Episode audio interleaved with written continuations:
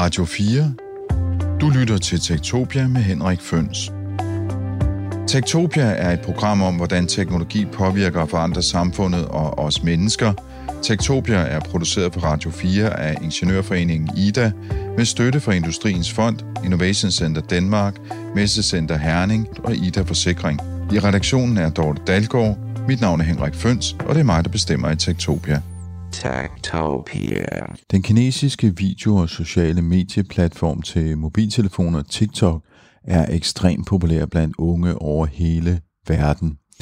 Men øh, det er også en tjeneste, som der bliver rejst mange spørgsmål omkring, fordi det er rimelig uigennemsigtigt, hvad der foregår med de data, man deler med TikTok. Der har også været eksempler på øh, pornografi og pædofili og andre ting, som dukker op i øh, TikTok-strømmen. Sikkert ikke med firmaets øh, gode vilje, men historierne er der, og det har nu fået datatilsynet her i Danmark til at gå ind og kigge på TikTok. I den her særlige sommerudgave af Tektopia, der vil vi derfor lige tage en snak med øh, datatilsynet om, hvad det er, de øh, går efter i sagen om TikTok. Og så kommer der et tilbageblik på en udsendelse om TikTok, vi havde tidligere på året. Men allerførst, telefonopkald til det danske datatilsyn.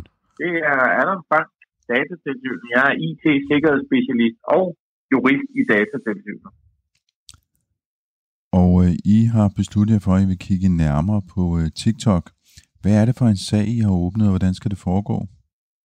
Jamen, det er sådan, at de her sociale medier generelt har vores øh, bevågenhed, fordi de behandler rigtig mange oplysninger om, om os som personer. Og i særdeleshed, når det så er en tjeneste, der vedrører øh, unge og børn, så har det vores særlige bevågenhed. Så det, vi har kastet os over nu, det er, at vi har hørt flere steder, og jeg har hørt også i nogle af de sikkerhedskreds, jeg finder mig igennem den sidste måneds tid, sådan en tiltagende uro, eller i hvert fald undren over, hvad den her applikation egentlig gjorde. Og det vi så prøver at finde ud af, det er bare at finde ud af rent faktisk, jamen, hvad gør den i forhold til, hvad vi har sagt ja til. Og når du siger vi, så mener du brugerne af appen? Ja, så mener jeg brugerne af appen. I den her sammenhæng. Altså, hvad har brugerne af appen sagt ja til, og hvad er appen reelt gør? Det er lige de to ting, vi prøver at holde over for hinanden. Er der nogle specifikke ting, I, uh, I, I er nervøse for, om man så må sige? Nej, udgangspunktet er, at vi har åbnet det her generelt, fordi mange af de ting, der er kommet frem i forhold til, til de her tekniske undersøgelser, der har været over en lang, lang periode af TikTok, har været forskellige delelementer, som så er blevet mere eller mindre fikset undervejs, eller hvor øh, uh, TikTok i hvert fald har tilbagevist, at det forholdt sig sådan, som nogle teknikere havde fundet frem til. Og, og det eneste, vi prøver at finde ud af nu, det er, hvad der er op og ned i al den der informationsstrøm, der har været. Hvad er der er rigtigt? Hvad laver den her applikation i det hele taget? Handler det specifikt om GDPR? Ja, det, er, det handler udelukkende om, om beskyttelsen af vores rettigheder i forhold til generel databeskyttelsesordning, altså det, som man kalder GDPR, ja. Så det er, det er jo inde under den hat, men GDPR er jo bare nogle regler i gode døgn om, hvordan vi skal hvordan de dataansvarlige, altså dem, der behandler vores oplysninger, skal passe på vores oplysninger, når de behandler dem. Øh, nu har TikTok jo ikke noget kontor i øh, Europa, så hvordan, hvordan håndterer man så sådan en sag? Ja, det er sådan, at øh, jeg har faktisk en repræs- jeg har faktisk det, der hedder en europæisk repræsentation, som ligger i øh, UK, altså i England i øjeblikket. Og i øjeblikket er de så også ved at etablere sig i Europa, men, øh, men når man har sådan en europæisk repræsentation, så er det den, man skriver til. Så det foregår på den måde, at vi har skrevet til, til den øh, repræsentation, jeg er i UK, og forespurgt om de her ting i forhold til det her. Så selv hvis man var etableret kun i, i Kina, så, så har alle jo en eller anden form for adresse, vi kan finde frem til, om ikke andet end e-mail. Så vi kan jo starte der. Så øh, det er ikke fordi, I har nogle specifikke sager, som øh, I, øh, I er blevet opmærksom på, eller nogen har indberettet, I har gjort det af egen drift? Det er en egen driftssag. Det er noget, det er noget fordi at vi ligesom har holdt øje med, ikke kun TikTok, men andre af de her medier også, men i hvert fald i forhold til TikTok var lige pludselig begyndt at komme så mange øh, forskellige historier, ikke kun i pressen, men også i nogle af de øh, IT-sikkerhedskreds, jeg befinder mig i generelt, der har ligesom sagt, okay, så må vi hellere få kigget ind i og finde ud af, hvad er egentlig op og ned i de her historier. Hvad er tidshorisonten i den her sag? Ja, men altså, jeg, jeg har bedt om at få et svar for TikTok inden for en måned, så jeg forventer, at vi får et svar inden for den tidsfrist, jeg har fastsat, og så tager vi det derfra. Så udgangspunktet er, at det er jo ligesom alle anden god dialog, så tager det den tid, det nu engang tager at komme rundt om, om, om det her. Så jeg forventer, at vi får et svar, og så må vi jo så se, hvor meget det giver anledning til på baggrund af det svar, vi får fra TikTok om en måneds tid. Hvad, hvad er mulighederne for repressalier, hvis de ikke rigtig er repræsenteret i Europa? Øh, jamen, der er jo de samme muligheder. Det er jo sådan, at den der generelle databeskyttelsesforordning, den retter sig jo også, hvis du markedsfører dig direkte mod nogen i Europa, og det gør både TikTok og mange af de andre her, jamen så, så, så, vil, man, så vil man have det fulde arsenal i forordningen. Og det er jo alt lige fra en løftet pegefinger over øh, påbud om at bringe deres øh, ting i overensstemmelse med forordningen, og i den sidste ende forbud eller bøder for den sags skyld. Og så må man jo se på, hvordan man kan gennemsvinge det over for nogen, der har deres øh, reelle hovedkontor i Kina for eksempel. Jeg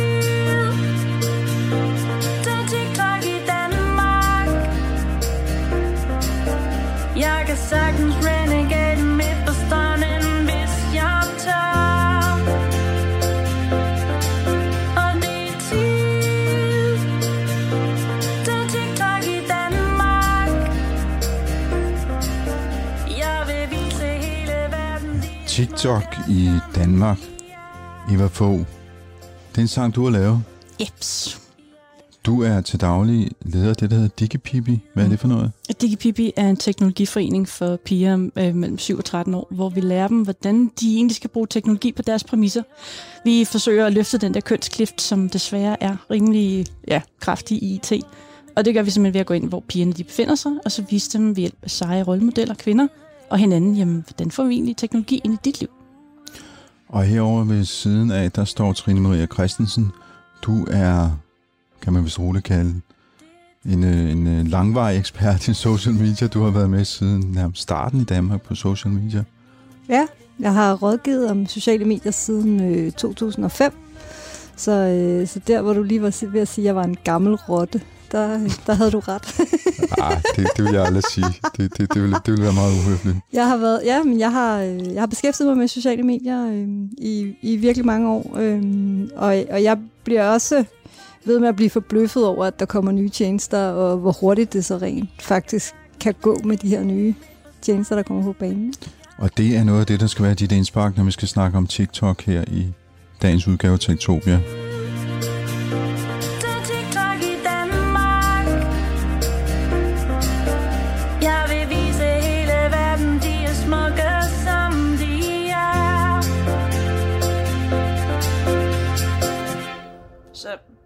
Færdig, corona. Så i virkeligheden, så var det en uh, coronasang, du har lavet? det var blandt andet en uh, coronasang. Ja. Uh, ligesom med så mange andre, så har jeg jo brugt ekstra meget tid på TikTok under corona. Uh, og børnene, de har haft rigtig meget brug for at høre om, hvad det var, der foregik, og jeg har vejledt dem rigtig meget i, hvad det egentlig var for en verden, vi befandt os i. Og så begyndte jeg at kede mig for meget. Og så sagde jeg til børnene, skal vi ikke skrive en sang? Og så kom de med forslag til tekst, og så satte jeg mig ned og skrev en sang. Men det, det her, det rejser jo et utal af spørgsmål, fordi jeg mener, TikTok, tænker man, det er for børn, du er en voksen kvinde, og, øh, og du snakker også om de smukke mennesker, eller sådan noget, de pæne mennesker, et eller andet i teksten? Nej, vi skal vise alle de smukke, som skal de vise, er. Ah, okay. Og det er en af de vigtigste ting, som uh, specielt de små, uh, mindre børn derinde, de går meget op i. Det er det her med, du er smuk, du er skøn, du er dejlig, som du er. Og det er meget vigtigt, at de får det her budskab frem. Så derfor har den også øh, fået en, en meget central plads i sangen. Fordi det er virkelig mm. sådan, de ønsker, at man taler til hinanden. At det er så ikke det, der sker i virkeligheden. Det er sådan en tid se. Nå, fordi inden vi går i gang med at tale om, hvad TikTok egentlig er for noget, fordi øh, der er sikkert mange, inklusive mig, som er sådan lidt øh, forbløffet og tænker, hvad nu det? Øh, så skal vi nok lige runde den der sag, der har været med øh, at man ikke må være grim og tyk og, og bo i slum, når man er på TikTok. Hvad handlede det egentlig om? det var noget med, at der var nogle algoritmer, de havde sat op for, hvilke typer mennesker de ønskede skulle træde mest frem på TikTok. Øhm, og der blev lækket nogle, øh, nogle dokumenter, som der jo engang med bliver, hvor der stod, at de grundlæggende bare ønskede, at, øh, at folk skulle se pæne ud og opføre sig på en bestemt måde. Og de har jo altid haft øh, en eller anden form for influencers, som er dem, der går forrest, og dem, som man ligesom præsenterer som det gode TikTok-billede. Og det fik de jo åbenlyse årsager til for, fordi hvis du ikke er specielt køn, eller du er handicappet, eller bor et eller andet sted med hul i væggen, hvorfor skulle du så egentlig ikke have lov til at lave TikTok-videoer? Da jeg gik hjem og præsenterede det for min datter, så sagde hun, der er der masser af grimme mennesker på TikTok. og så hævde hun nogle, nogle virkelig øh, besønderlige mennesker, altså videoer besønderlige mennesker op på skærmen og sagde, se bare ham her, se hende her, og så videre. Mm-hmm. Ja. Trine Maria. Ja, men jeg vil bare supplere med, at, at de der dokumenter, der er dukket op, det var jo instruktioner til moderatorer. Og øh, det handler jo meget... hvad, hvad vil det sige? Jamen, det vil sige, at det er nogle af dem, som rent faktisk sidder og kigger på indhold og beslutter, hvad man skal gøre med forskellige former for indhold. Man kan sige, at i dag er de et, i mange tilfælde sådan et supplement til den kunstige intelligens. Der er stadigvæk brug for, at nogle mennesker de tager stilling til, hvad for noget indhold skal være og ikke være. Og så en anden ting er, at, at det er sådan lidt en fejlfortolkning at sige, at man ikke må være tyk eller grim eller gammel eller fattig. Øhm, for det må man sådan set gerne. Men det man ikke får, det er, man får ikke det der skub i ryggen, som, som algoritmen og visningerne fra TikTok kan give. Mm.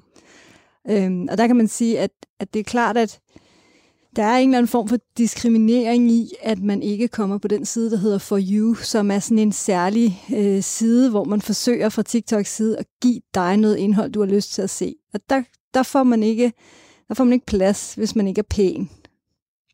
Så man, man må godt være med, men man må ikke, hvad skal man sige, sidde på forreste række? Ja, man får i hvert fald ikke den her øh, hvad skal man sige, effekt, altså den her virale effekt, som man kan få, hvis man er, er pæn og åbenbart også rig. også rig. øhm, og, og det er selvfølgelig, selvfølgelig diskriminerende, men samtidig så, min reaktion på det var meget det her med, at min, det er jo det samme som alle andre medier. Mm. Det er også den reaktion, jeg bliver ved med at have. Men fordi at TikTok jo er det nye, og det, som folk er ved at opdage, så det er der, hvor at, øh, det hele det lige pludselig skal være fokuseret. Det er jo klart. Det er jo, det er jo lige dukket op til overfladen, og det dukker jo op med 180 km i timen. Så det I siger, der er i virkeligheden ikke nogen forskel på den her måde at, hvad skal man sige, øh, have, det er jo ikke studieværter, men at have medvirkende på, end der er i almindelige medier? Det er fordi, at, at jeg, jeg tænker det meget sådan, at... Eller gammeldags medier, må vi heller kalde Ja, nærmere. ja, nå, men... Almindelig var nok ikke rigtig ord.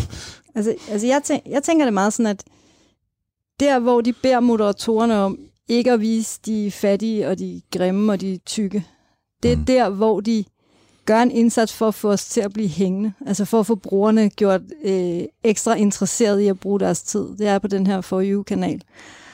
Øhm, og så kan jeg ikke lade være med at tænke, jamen det er jo også derfor, man netop vælger, at studieværter på aftenshowet, de er altid mega pæne. Så der er jo heller ikke nogen tykke eller nogen fattige. Eller nogen. Hvis der er nogen fattige, så er det fordi, der er et eller andet problem, som man så kan sidde og snakke rundt om. Men, men jeg mener, der er jo heller ikke, der er jo også en form for sortering i, hvad viser vi frem. Fordi hvad får folk til at blive hængende og nyde og sidde og se øh, det her indhold. Så på den måde synes jeg, det var sådan lidt uretfærdigt, at de fik så meget skæld ud over lige den del. Så er der en anden del, som handler om, som at du ikke må vise det tibetanske flag, og du må ikke øh, skrive kritisk om, eller sige noget kritisk om det kinesiske, øh, det kinesiske styre og sådan noget. Det synes jeg er meget mere alvorligt, faktisk. Og det vender vi tilbage til, fordi øh, det er måske de færreste, der ved, eller måske eller nogen, der ikke ved, at TikTok faktisk er en kinesisk tjeneste, hvilket jo i sig selv er måske lidt øh, nyt usædvanligt, når social media plejer at komme fra øh, USA. Mm. Du lytter til Tektopia med Henrik Føns.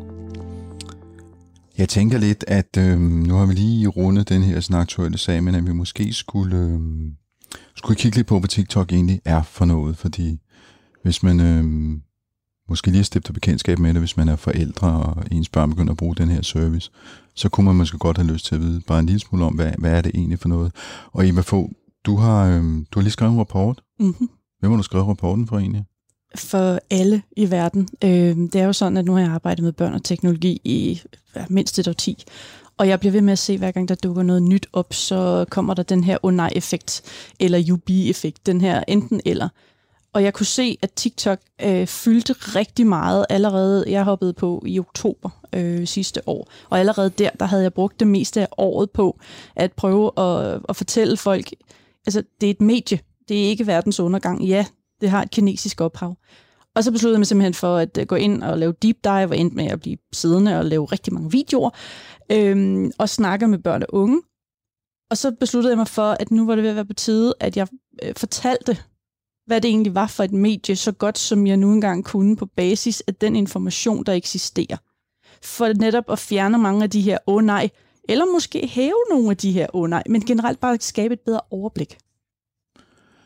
Og hvis vi skal kigge på det, det er et øh, medie, som er vokset helt vildt hurtigt. Altså, hvor mange brugere er der i dag? Har over 800 millioner, men det, når jeg siger over, så er det fordi, at der er ikke lige nogen nye tal lige nu. Men vi kan se, at i andet kvartal, der har de haft en, jeg tror det er en tredobling eller sådan noget, todobling af folk, der har hentet appen på, på verdensbasis.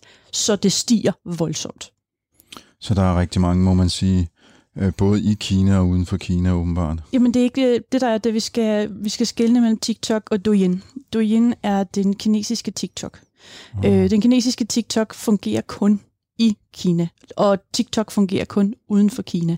Så selvom de blander dataen sammen, øh, hvilket man jo så også kan tænke sig lidt om, hvorfor de gør, så er der altså en gruppe uden for Kina, som, øh, som laver nogle andre ting. Det er også derfor, de har sat øh, ekstra mennesker på i USA og i Indien, og begynder at kigge rigtig meget her på Europa. Fordi de har opdaget, at vi faktisk er nogle kæmpe store forbrugere af det. Og sådan som jeg har hørt, så er det kommet lidt bag på dem, hvor hurtigt vi faktisk tager det til os i Europa. Så vi skal huske at skælne det ophav, det har, fra den måde, det fungerer udenfor. Og de gør selv, hvad de kan for at skælne det rigtig langt hen ad vejen. Men er der så forskel på indholdet? Altså, bortset fra, at det selvfølgelig er europæer, der laver det europæiske indhold, men... Øh... Ja, der er... Øh, det, du må i Kina, er jo stærkt styret af Kina. Der er rigtig... At det kan godt være, at vi synes, at, det, at vi ikke må vise ting fra øh, øh, tibetanske flag og sådan noget, og det er noget værre noget. Men de er jo styret på en helt anden måde. Alle sociale medier i Kina er jo styret fra den øverste ledelse. Og det vil sige, at den måde, at ting bliver præsenteret på og kommer ud på, er helt anderledes end det, vi ville se i, i vores del af verden. Så der, der er forskel på den type indhold, der, der bliver vist i Kina, og den, der bliver vist i resten af verden? Absolut. De forsøger rigtig meget at, at tegne et billede af, hvordan de synes, deres land skal se ud. Øh, og man kan sige, at en af de ting, som, som den TikTok, vi får udenfor i den vestlige verden og i Indien, det er øh, præget af både øh, det positive og det negative, og det grimme og det kønne. Og øh, jeg, jeg tænker, altså der har været nogle rigtig grimme sager fra Indien for eksempel, hvor de har blandt andet, der er nogen, der har fingeret øh, en video om et syreangreb og voldtægt og sådan noget, som ligger meget i indisk kultur lige nu. Noget af det her med de, de problemer, de har. Mens der i vores del af verden nu kører Black Lives Matter som ind i høvlet. Og det har jo noget at gøre med, hvad er det for et type publikum, der bruger hvad. Øh, og så har TikTok jo den fantastiske algoritme, som så ligesom fordeler os i de øh, rækker og de content, som vi nogle gange gerne vil se.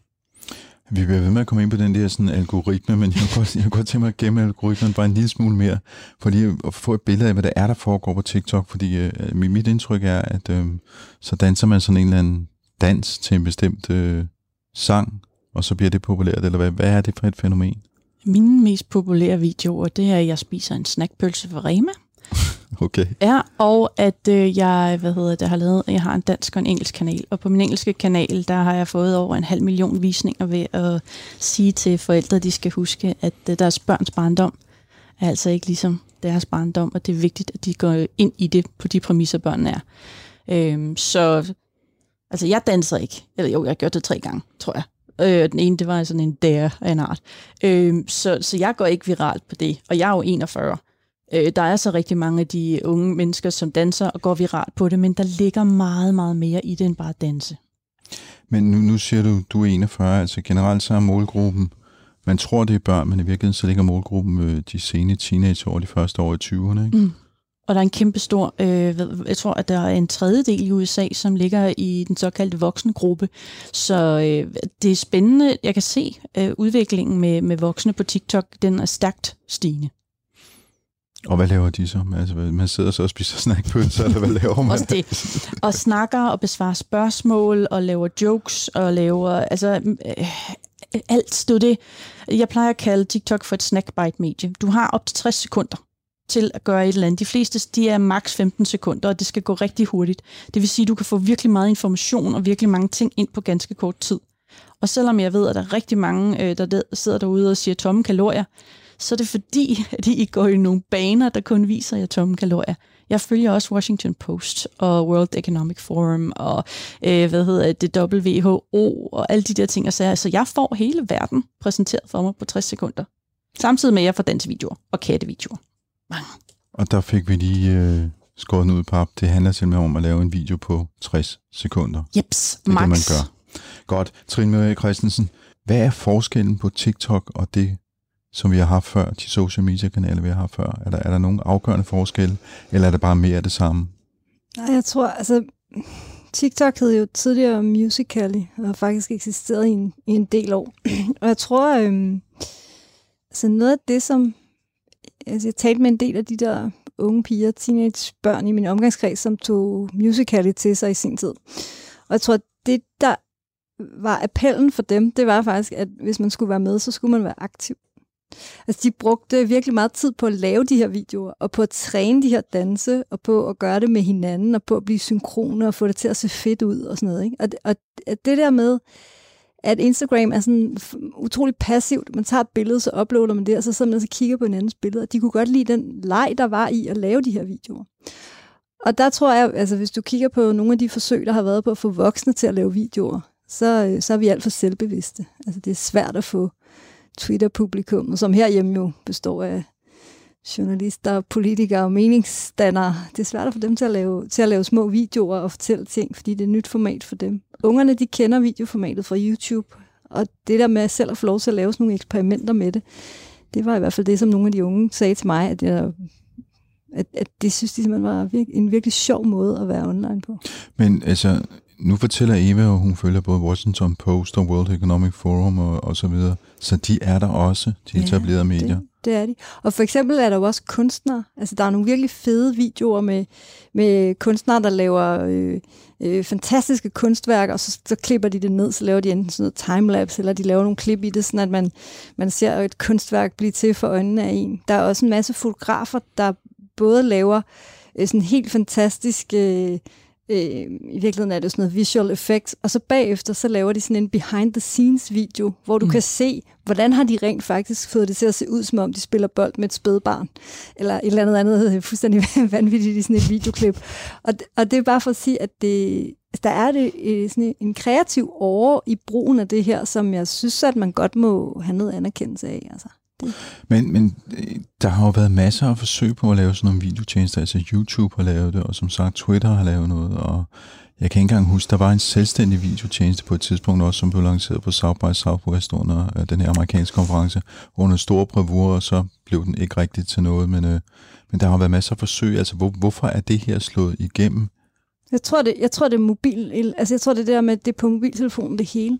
Altså jeg tror, en af udfordringerne ved at begynde at sidde og lave øh, YouTube-videoer for mange, det er ligesom, nå, øh, har jeg nu et ordentligt kamera, og hvordan skal jeg indstille det, og, hvordan, og så skal jeg klippe det bagefter, og så skal jeg lægge det op og sådan noget. Det, altså, man tror, at YouTuber er, er sådan nogle øh, øh, dumme, lidt heldige unge mennesker, men hvis man dykker lidt ned i det, så det at lave YouTube-film, det kræver helt afsindigt meget.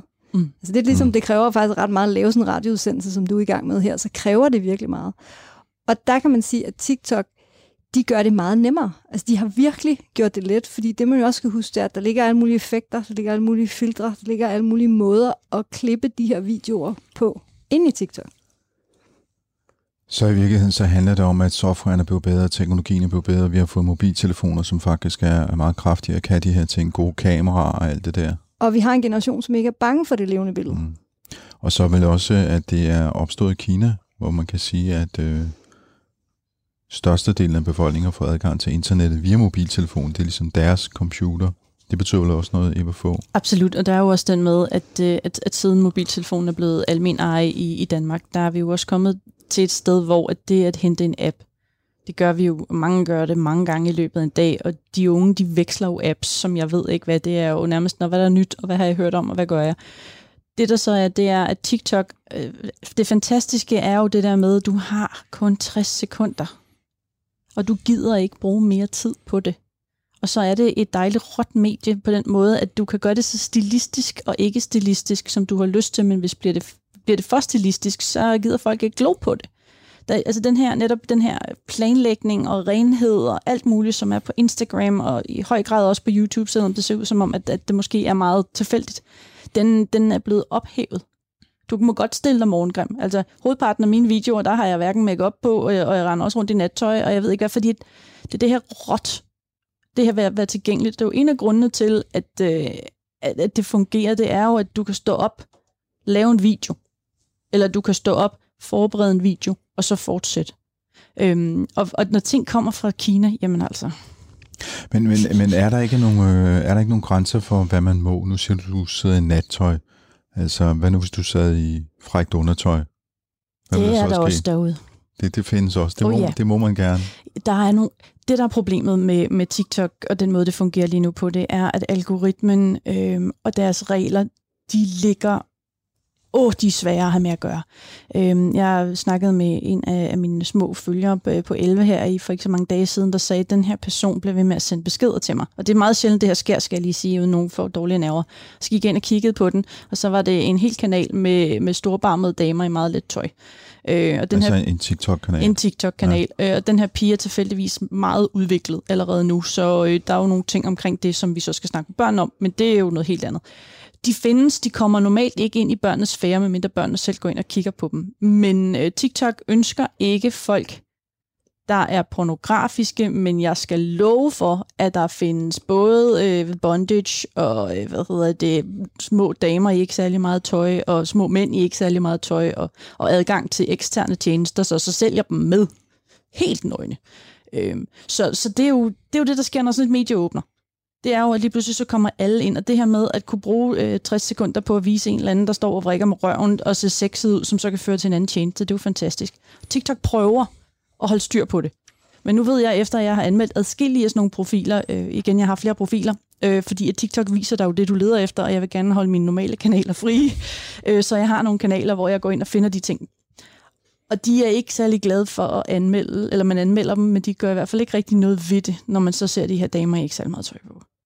Så spørgsmålet er så, øh, de siger, de gerne vil have et lødigt og godt medie, men samtidig så, og, og så begynder der bare at opstå nogle problemer. Øh, men ja, igen, tingene viser det, som du vil have. Okay. Men, men øh, kan vi overhovedet regulere TikTok, fordi det er et kinesisk firma, de har ikke nogen tilstedeværelse i Danmark. Øh, jeg så, at øh, politikken havde gjort nogle artikler om det, du nævnte, Eva få med, øhm, at man kunne se nogle let mennesker, og så blive ført videre til at købe noget porno. Mm. Øhm, og så siger vores kulturminister, at det kan hun faktisk ikke gøre noget ved. Nej, det kan hun heller ikke. Øh, det der er, det, på nuværende tidspunkt, så øh, har Red Barnet som de første i Danmark taget en snak med TikTok for at prøve at gå ind og arbejde konkret imod mobning og imod øh, alt det ubehagelige, som børnene kan risikere at blive udsat for. Det er et rigtig godt skridt. Vi skal også huske, og det er igen meget vigtigt, at TikToks tilstedeværelse i vores del af verden, altså i Europa, er stadigvæk meget ny mediet, som det er nu, er kun to år gammel. Væksten er eksplosiv. De prøver virkelig med næb og klør op, op at finde en eller anden form, der passer, sådan, så sådan nogen, som også øh, kan føle sig trygge.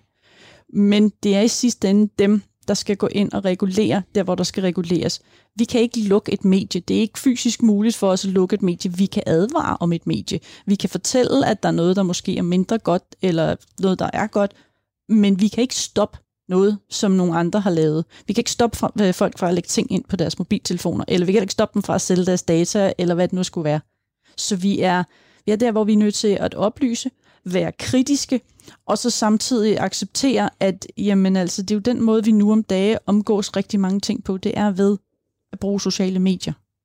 Så men må jeg lige sige noget? Ja. Altså, det, jeg, jeg synes ikke, det er fuldstændig rigtigt. At vi kan ingenting gøre. Hvis, vi har, hvis folk har mobiltelefon, så kan de gøre hvad som helst. Altså, jeg, jeg synes, det er op for lidt.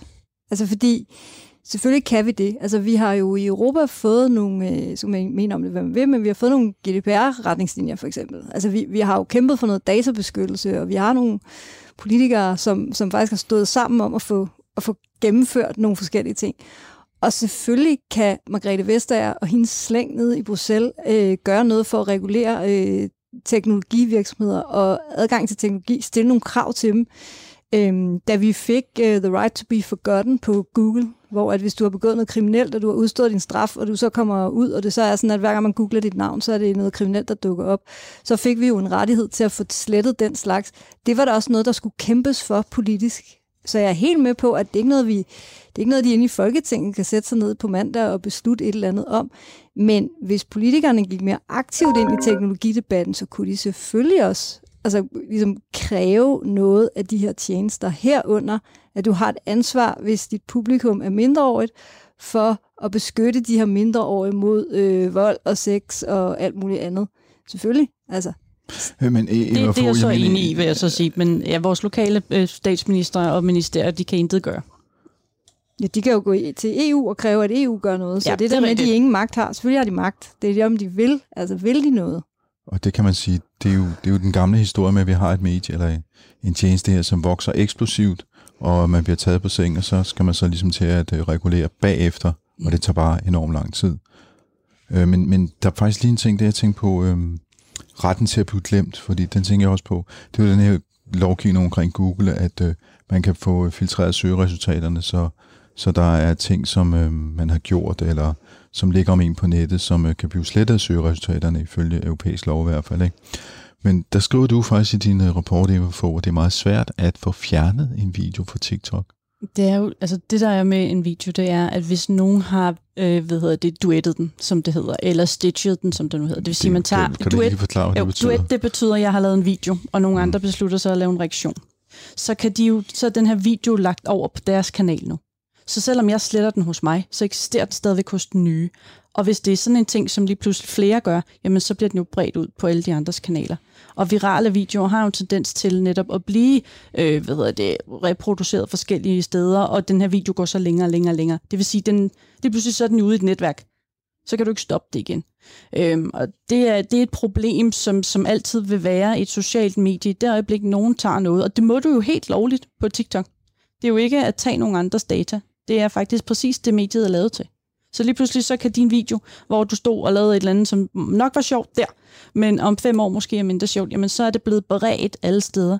Og øh, Google har jo også taget TikTok-videoer til sig som en del af deres søgealgoritme. Så det vil sige, nu bliver den også taget der.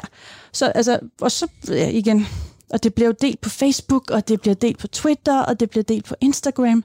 Det vil sige, at det med at stoppe en video, altså den generelle regel er, alt hvad du lægger på nettet, det slipper du aldrig af med igen. Du kan godt få netop fjernet noget data, men der er stadigvæk noget, der ligger af en eller anden rest et eller andet sted. Så det vil sige, at hvis du lægger noget på TikTok, så multiplicerer det helt vildt, hvis du får et hit, vel at mærke? Ja. Og du slipper aldrig af med det igen? Næppe. Det er jo super svært at fortælle børn, det, det er det, ikke? Jo, men, men det, sådan har det jo været med alle typer medier. Og, og det med, når man lægger en YouTube-video op i gamle dage, det var jo det, vi snakkede om rigtig meget. Jamen, så lægger du en video op, hvor du selv sidder og, og fjander, og hvad du gør så lige pludselig, jamen, så er den video så også tilgængelig andre steder, hvis nogen har hentet den. Øh, og det er det samme øh, problematik, der er her. Trine Maria Christensen.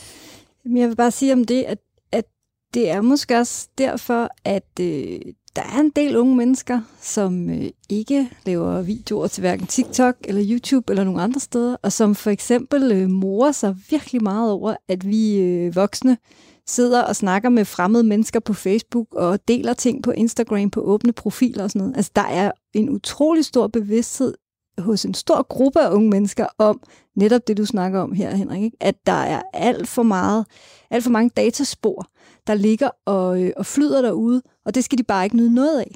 Altså, jeg kender jo folk, der ligesom, altså, når de så har haft lagt noget ud på nettet, så gør de en stor dyd ud af bagefter at gå ind og slette det hele. Altså, når vi er færdige med at tale om det, så sletter de det. Og det er jo yngre mennesker, der ligesom har sådan en, sådan en ret vild indstilling til ikke at efterlade sig noget. Ikke? Så det svarer til at øh, holde en samtale til et middagsselskab, og så er den ligesom væk, når man har holdt samtalen, ja. fordi den er ikke blevet optaget. Præcis, og, det, og der er nogen, der simpelthen virkelig går op i det der med, at de vil ikke have tænkt ikke noget flyde derude, fordi de godt ved, at om fem år, eller syv år, eller otte år, så skal de søge et job øh, som departementchef et eller andet sted, og så er de ikke interesseret i, at der ligger alt muligt om dem. Altså det, jeg synes, unge har en meget højere bevidsthed om det, end, end, end, end min generation. Ikke? Jeg skal skynde mig lige at sige, at jeg er lige straks 50 år. Nå, men altså, det, er jo, det, er jo, det er jo en diskussion, man har haft øh, om, om social media i, i mange år, den der med, med, det her spor, ikke? og hvordan jeg kan huske, at jeg snakkede med Jaron Lanier, den her sådan, uh, virtual reality pioner, som på et tidspunkt sprang ud som meget stor kritiker af sociale medier. Og han snakkede netop om det der med, at han siger, at det der det bliver jo en klods om benet på de her unge mennesker, fordi det, det hvad skal man sige, en større og større mængde af deres historie, eller deres historie, som det måske skal være fri for, vil jo forfølge dem til evig tid, og det gør dem ufri. Altså, da han var ung, så kunne man bare flytte til en anden by, og så kunne man starte et nyt liv. Det er umuligt, når man har den der sådan ballast af TikTok-videoer efter sig, eller hvad? Jamen, altså generelt, vi, øh, mange af de unge, som er og børn, som er på TikTok, de er jo også på Instagram, øh, eller på YouTube, eller har et eller andet medie. Der er også nogen, der kun har et medie, men man kan sige, øh, generelt så har de det med at have flere. Det kan godt være, de ikke bruger dem, men de har dem. Så deres øh, spredning er jo allerede ret stor fra starten af. Og min øh, erfaring er, at langt de fleste af dem opretter det, uden der en voksen indover på noget tidspunkt. Så lige pludselig så har de alle de her profiler et eller andet sted. Og så kan de også godt lide at lukke dem og åbne nogle nye, og altså sådan, så det bliver lige pludselig en kaos datamængde, som er lagt ud, af de selv er klar over det. Og de forsvinder ikke, fordi de glemmer deres password? Ja, eller sådan noget. nemlig. Og så, ja. hvad hedder, TikTok har en irriterende ting med, at du kan logge ind, uden at lave et password. Øh, du kan bruge en eller anden af dine medieprofiler, øh, og så har du ikke et password, du kan logge ind med. Det vil sige, hvis du på en eller anden måde for eksempel mister din profil på, på Twitter eller Instagram, jamen så er det surt, hvis ikke du har lavet en, en ny øh, kode et eller andet sted. Og så giver de fleste bare op og går videre. Eller laver en ny profil. Lige akkurat, ja. det er det, jeg mener med at gå videre. Nå, okay, Fordi ja. de, øh, de vil jo stadigvæk være med i det her øh, ja. slip. Men det der med, med mediesporene, altså jeg tillod mig jo at finde øh, to unge mænd, som skrev nogle meget grimme ting til mig på TikTok. Øhm, og øh, det tog mig to minutter at google øh, deres navne og finde frem til deres møder. Det delte jeg på TikTok. Jeg har fået det største backlash nogensinde, jeg har oplevet. Selv blandt voksne har det aldrig været så stort, fordi at de unge blev så vrede over, at jeg tog fat i de her to knægtes forældre. Det må man ikke. No. Det er ikke tilladt at fortælle de voksne, hvad øh, børn og unge går og siger. Altså, jeg er blevet kaldt en stalker, og øh, jeg har fået at vide, at, øh, at, at det var virkelig forkert. Men jeg lavede simpelthen, både for at vise børnene, hvor nemt det var at følge deres dataspor, men også netop fordi, at nu var der to drenge, der simpelthen havde sagt noget så grimt, og jeg har ikke tænkt mig at gøre det igen, som jeg også siger andre, men jeg vil vise det, både børnene, hvor nemt det var, men også, altså nogle gange, så, så kræver det altså også lige, at der er nogen, der kommer ind og banker de her øh, øh, børn lidt på skulderen og siger, hallo. Og begge møderne, som jeg fik fat på, fordi det var dem, jeg kunne finde først, de var dybt overrasket og meget ked af det. Så vi har også et skæld imellem kommunikationen af, hvad det er, der er godt, og hvad der er dårligt, hvad man må, og hvad man ikke må, og hvilke data man så skal lægge, og hvilke data så er orden. Og, altså, det er det her med den her digitale opdragelse, som nogle gange bare ikke rigtig er nogen steder. Men det svarer mig lidt til den der sådan, øh, hadegruppe, der var på Facebook. Jeg har glemt, hvad den hed. Den hed Offensimentum. Ja. Ja. Offen. Og det er vel lidt det samme.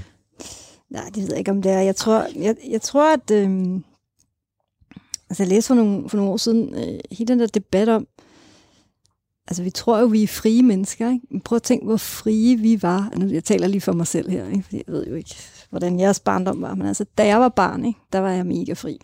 Jeg havde fået sådan et lille rødt ur, ikke? og så skulle jeg være hjemme, når man skulle spise, ikke? og det skulle man klokken 6, ikke? og så skulle jeg være hjemme igen, når jeg skulle i seng, og det skulle jeg, jeg ved ikke, klokken 10 eller et eller andet. Resten af tiden, så kørte jeg rundt på min cykel, og så lavede jeg lige det, jeg havde lyst til. Mine forældre anede ikke, hvor jeg var. Altså, de havde nok en eller anden formodning om, at så langt kunne jeg jo nok heller ikke cykle på den der, på den der cykel. Øhm, så de havde selvfølgelig sådan, og de vidste selvfølgelig også, hvem mine nærmeste veninder var, så hvis de skulle have fat i mig, så startede de et eller andet logisk sted og lå og ringede rundt. Men det meste af tiden, der var jeg så fri. Ikke? Nu har jeg af alle børn jo altså bundet til en eller anden elektronisk device, der gør, at deres forældre altid ved, hvor de er. Deres forældre har en formodning om, at de hele tiden tjekker ind. Deres forældre bliver sure, hvis de ikke svarer på en sms. Bla, bla, bla, bla. Så når Eva bliver angrebet for at have kontaktet de her øh, unge drenges øh, møder der, så forstår jeg det på en måde godt. Fordi de har brug for noget frirum. Altså, de har brug for et sted, hvor de bare kan være dem, og hvor at de, de voksne ved ikke, hvad vi laver. Og der er ikke nogen, der blander sig, og der er ikke nogen, der kommer og kigger ind i hulen. Vi kan men, ryge mine to cigaretter her. Men hvordan skulle Eva så takte det?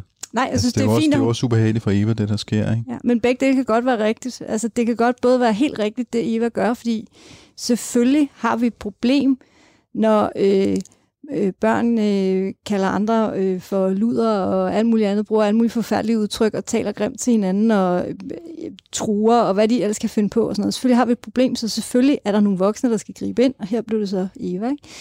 Men det ændrer bare ikke på, at det andet også kan være rigtigt. At børnene har en oplevelse af, at her har de endelig en hule, hvor de kan ryge mentolcigaretter, uden at der er nogen, der opdager det.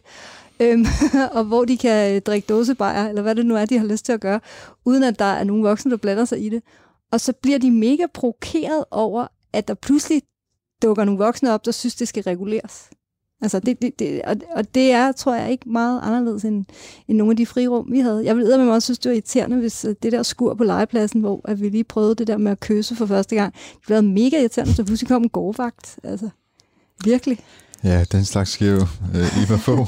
ja, øh, og jeg vil sige, at det er jo også sådan, jeg normalt selv har det. Øh, jeg tog jo det her som en enestående mulighed for at vise flere ting på en gang. Øh, fordi at jeg mener nemlig, altså jeg plejer at sige, at hver barn og ung har tusind værelser, tusind skolegårde, tusind digitale rum, som vi voksne, vi ikke kan komme i kontakt med, og ikke skal komme i kontakt med.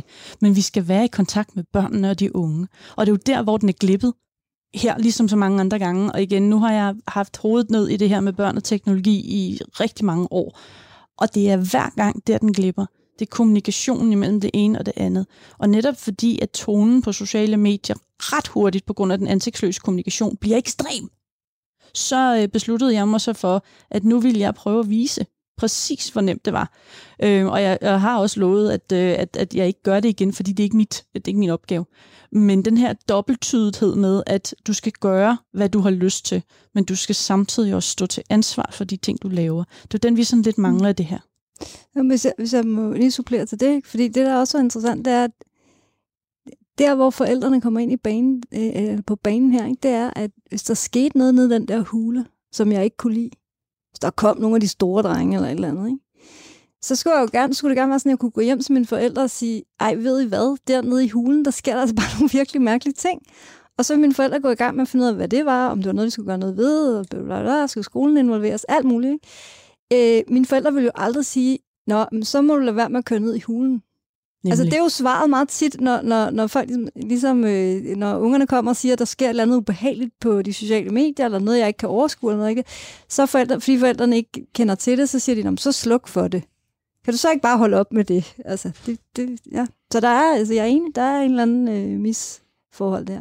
Nå, men øh, nu siger du, hvad der sker på de sociale medier. Jeg synes måske lige, vi skal, skal tage et eksempel på, hvad der faktisk sker på TikTok. Øh, og så skal vi snakke om de der algoritmer, som vi, øh, som vi har været lidt inde på, men ikke rigtig er kommet i dybden med.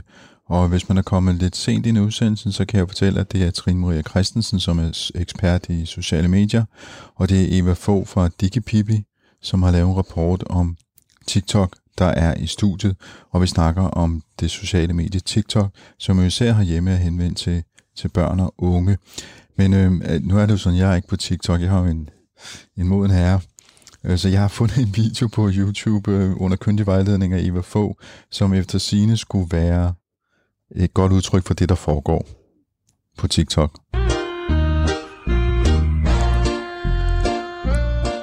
Øh, det, det, det, det, der sker her til den her musik, det er en, en ung kvinde, der står og danser en, en dans, hvor man gør nogle bestemte håndtegn. Øhm, og så kommer der en øh, ung fyr på en parkeringsplads og gør det samme, og det bliver så videre. Nu står Eva for og gør det samme her i studiet. Eva, hvad, hvad, hvad, hvad er det her? Øh, fordi jeg, jeg må indrømme, det er sådan noget, jeg også ser mine døtre gøre. Jeg tænker, okay, hvorfor er det så sjovt altså? For, for det første, øh, vi er tilbage til den der fællesskabsting. Det her, det er noget, man gør for at være sammen med de andre. Ej, nej, nej. Nu er der en meget muskeltrænet mand med tatoveringer, som gør det samme. Og jeg har set overkrop. danske håndværkere, og jeg har, jeg tror faktisk også, der er nogle politikere. Jeg følger en dansk politiker, en kvinde, som hende og hendes veninde har også gjort det inde på, øh, på TikTok. Og Everybody does it. Øh, dig, mig og min bedstemor, og jeg mener bedstemødre også. Øh, det, det går ud på, det er jo, at vi er sammen om det her. Det her, det er, det, der, det er den nemmeste dans, der eksisterer på jordkloden. Du tager en arm, og så lægger du lidt frem og tilbage, og så en anden arm og lidt frem og tilbage. Det er det. Mm. Og så er der nogle danse, hvor det kræver, at du nærmest er uddannet koreograf, eller du netop har brugt flere dage på at indstudere den her dans. Og, og jeg, øh, altså jeg, det eneste tidspunkt, jeg danser, det er, hvis det bliver så nemt der, eller hvis jeg skal vise, øh, at jeg gør det bare, selvom jeg er virkelig dårlig til det. Men grunden til, at det her bliver et hit, det er jo vel øh, de der sådan algoritmer, som vi har snakket lidt om, er det ikke? Altså, fordi hvordan, hvordan fungerer de altså, de her computerprogrammer, der ligger bag og ligesom skubber indholdet ud og sørger for, at noget bestemt indhold bliver populært? Der hvordan, jo, hvordan virker det på TikTok? Altså, igen, dem, der ved, hvordan TikToks algoritme 100% fungerer, det er TikTok.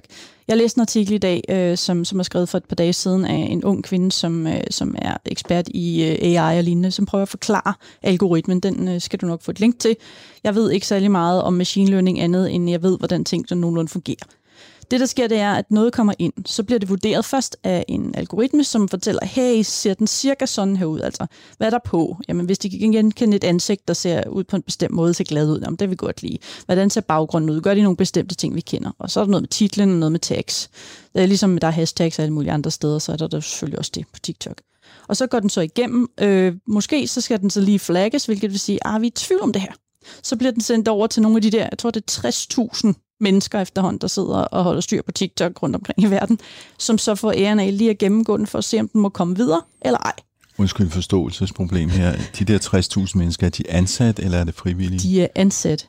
TikTok, øh, jeg tror under corona var det 20.000 ekstra eller sådan noget, de ansatte i, øh, for, for ligesom at løfte opgaven. Det er noget med, at de er omkring 60.000 nu i, på verdensplan øh, medarbejdere for at styre alle de her ting i TikTok. Og det er jo selvfølgelig på alle planer, men simpelthen for at følge med i væksten. Der sidder 60.000 mennesker og kigger på danse. Jeg tror ikke, der sidder 60.000, men der sidder en meget stor gruppe mennesker, fordi det er jo dem, der skal holde styr på det. Øh, algoritmen kan langt hen ad vejen. Men så kommer ja. den så igennem. Hvis den så viser sig at være, øh, blive sendt ud til ja, 200-300 mennesker, de 200-300 mennesker, hvis de har en positiv reaktion på det, for eksempel ser med hele vejen, eller liker, eller tweet, uh, re, whatever ting den der skulle være, så bliver den lige pludselig delt ud til flere, som så bliver delt ud til flere. Og så har du på en time et viralt hit, hvis du, øh, hvis du er en af dem, der rammer rigtigt. Du kan også godt få et forsinket viralt hit. De har åbenbart en ting, som øh, de kalder Grave Digger. Den går tilbage i gamle virale videoer og finder ud af, hey, var der egentlig noget, der var rimelig fedt? Så hiver de den op igen. Den video, jeg fortalte om, hvor jeg sad og snakkede øh, om, at forældre skal tage sig sammen og ikke kun tro, at deres børn lever deres barndom, den, er, den, den har fået fire bølger. Øh, den startede med at komme ud, så fik jeg et par hundredtusind. Lige pludselig så fik jeg den øh, flere hundredtusind, jeg tror, at øh, i løbet af, af 14 dage, der nåede jeg hele verden rundt. Man kan se inde bag, øh, hvem der ser ens til video cirka sådan. Og det var fordi, de lige var tilbage og hente den. Og sådan er det, og så har du en bestemt type musik, og så er der nogen, der går ind på den, og så finder du ud af, hey, den lyd, den musik, den kan jeg godt lide. Og så breder det sig igen og igen og igen og igen. Og det går så hurtigt. Det er jo helt vildt. Men der er jo også, som sagt, øh, ja, milliarder, nærmest millioner af, af, folk, der er på. Men man har tit snakket om øh, på sociale medier, at man lever i bobler. Trine Maria Christensen, det her det lyder som en helt vild boble, altså man simpelthen kun får serveret det, man godt kan lide hele tiden. Altså, man slipper aldrig rigtig ud af, det er også, og det er også mit indtryk, ikke? fordi det er ligesom, altså nu, uden at jeg kender særlig meget til algoritmen, så er jeg selv bruger af TikTok forstået som, at jeg har aldrig lavet en video i mit liv. Jeg er derinde for at blive underholdt. Ikke? Og, og, øh, og, og der er det ret tydeligt, synes jeg, at øh, hvis jeg systematisk liker noget med noget bestemt musik, eller en bestemt dans, jeg synes er sjov, eller et eller andet, jamen så kan jeg se i alle de øh, forslag, der kommer i min For You-kanal, der kan jeg så se, at det er noget, der ligner helt utrolig meget Altså, så man har jo muligheden for ligesom bare at blive fodret med, med det, man godt kan lide. Ikke? Og, og man mangler lidt den der, øh, i gamle dage var der på øh, Google sådan en knap, der hedder I feel lucky. Ikke? Altså, det, man mangler lidt den der med, jeg, jeg, jeg er nysgerrig, ikke? giv mig et eller andet, jeg ikke aner, hvad er. Altså, det skal jeg faktisk lede efter. Altså, jeg skal, jeg skal gøre en indsats for at, at finde noget, der ligesom er på kanten af det, der interesserer mig. Ikke? Ja, for dem, som ikke kan huske den knap, man trykker på den, og så fik man et eller andet, som man ikke vidste, var. Fuldstændig. Jeg kan huske, der var, jeg glemmer det, der var en anden tjeneste, som også kunne det der, hvor man sådan fuldstændig, hvor man øh, surfede, som det hed på det gamle net, ikke? Ja. Altså man surfede på nettet, og så kunne man så surfe steder hen, som man ikke har været før, og, og opleve noget nyt. Øhm, jeg, jeg ved også, øh, Eva Fogh, du skriver i rapporten øhm, øh, også om algoritmerne og om geografi, at øh, fordi du sidder i Danmark, og det kan de se, fordi de har dit telefonnummer, Blandt andet, og ja. der er GPS-data i, i, i, i generelt i videoerne. Det er der nogen, der har fundet frem til, at de, de lærer GPS-data der, hvor du befinder dig. Så medmindre du har en VPN eller sådan noget, der på en eller anden måde får dig til at se ud, som om du sidder i et andet land, så tager de det, der er i nærheden af dig. Så TikTok ved simpelthen, hvor du er? Ja, og ret præcist. Jeg øh, er blevet, når jeg for eksempel går på Twitter, og jeg beder om at få noget i nærheden af mig, så får jeg også Sverige og Norge. Når jeg beder om at få noget i nærheden af mig, eller ved at være i Danmark på TikTok, så får jeg kun danske ting, medmindre jeg selv begynder at bevæge mig uden for boblen på en eller anden måde. Og, og det er ret voldsomt, øh, at, at, fordi at, jamen, hvad hvis nu jeg gerne vil have nogen fra et andet sted? Så kræver det først, at nogen fra et andet sted har opdaget mig. Sådan så dem, for eksempel fra Norge, opdager min video. Jamen, hvis de så begynder at like det, så begynder jeg langsomt at blive trukket i den retning. Men det, er en, øh, det kræver, at du selv et eller andet sted udforsker og udfordrer andre øh, regioner, for at du kommer derhen. Så selvom TikTok er så stort og verdensomspændende, så bliver man dybest set kun introduceret for det, som er tæt på en. Og så de mest virale hits, som de mener ja. er dem, man skal se først. Som er i den der For You-kanal. Mm. Ja. Øhm, jeg synes, det der med telefonen og GPS'en, det lyder virkelig, virkelig creepy. Man kan ikke slå det fra. Det er jo sådan, at hvis du har en øh, Apple-telefon, så har, er, der, er der visse ting, du giver lov til. Har du en Android-telefon, så giver du normalt lov til rigtig mange andre ting, og du behøver ikke indtaste dit telefonnummer, men det er den eneste måde, du kan bruge det interne beskedssystem på. Så jeg ved, at hvis du går på via en Android, øh, rigtig mange apps på Android, de øh, beder om at læse dine beskeder, og dine tastslag og din øh, alt. Mm. Hvor at på øh, hvad hedder det, iOS, der er det stærkt begrænset, hvad det så er, at de giver der. Men til gengæld så sidder Apple jo så og tager det i stedet for. Så. Jeg kunne godt tænke mig, fordi tiden den løber her, at vi måske lige vente det med øh, forretningsmodellen her, fordi øh, det er gratis at bruge TikTok. Altså, hvordan, hvordan tjener de, hvordan får de der 60.000 mennesker, der, der sidder og kigger på, på, på, på, på dansevideoer, hvordan får de løn så? Altså, I andre lande, der er reklamer. Øh, okay. Rent konkrete reklamer, som bliver sat imellem videoerne. Øh, præcis hvordan, det mangler jeg lige at, at, at se. Jeg er i gang med at prøve at se, om der er ikke nogen, der gider sende mig nogle reklamer. Det lyder lidt åndssvagt, men ikke desto mindre. I Danmark får vi ikke reklamer reklamer. Til gengæld, så er der jo det her med samarbejder og influencers. Og så er der jo coins, som jo er den store, fantastiske og forfærdelige. Altså sådan nogle elektroniske mønter. Elektroniske mønter. De har skabt deres egen valuta, der hedder coins. Øh, når en øh, creator, som man jo hedder, går, går live, det er en mulighed, man har, når man er over 18 og har 1000 følgere, så kan du gå ind og købe nogle ting fra coins, og de hedder alt muligt som Rainbow Puke og alt muligt spændende. Og den måde, at, øh, at TikTok tjener penge på, det er, lige snart du har købt, så tager... Måske forstår ikke, hvad er det, man køber? Man køber gavepoint og de gavepoint, den giver man så til ah, en creator. Til, dem, til dem, som man godt kan lide. Yes. Som men, synes, det var fedt indhold. Men TikTok Når du så har altså lige... den der snackpølse, så får du så ikke sådan til gavepoint. Ja, eller en TikTok. Jeg, jeg, jeg, har, jeg har lavet en video, hvor jeg fortæller præcis, hvordan det er, det foregår, for mm. at prøve at bede børnene om at være. Øhm, de gør det stadig. De må ikke, men de gør det stadig. Øh, men princippet er, at uh, TikTok kommer ind, så tager de 50 procent. Når du har købt de her coins, så har du allerede betalt 50 procent af beløbet til TikTok.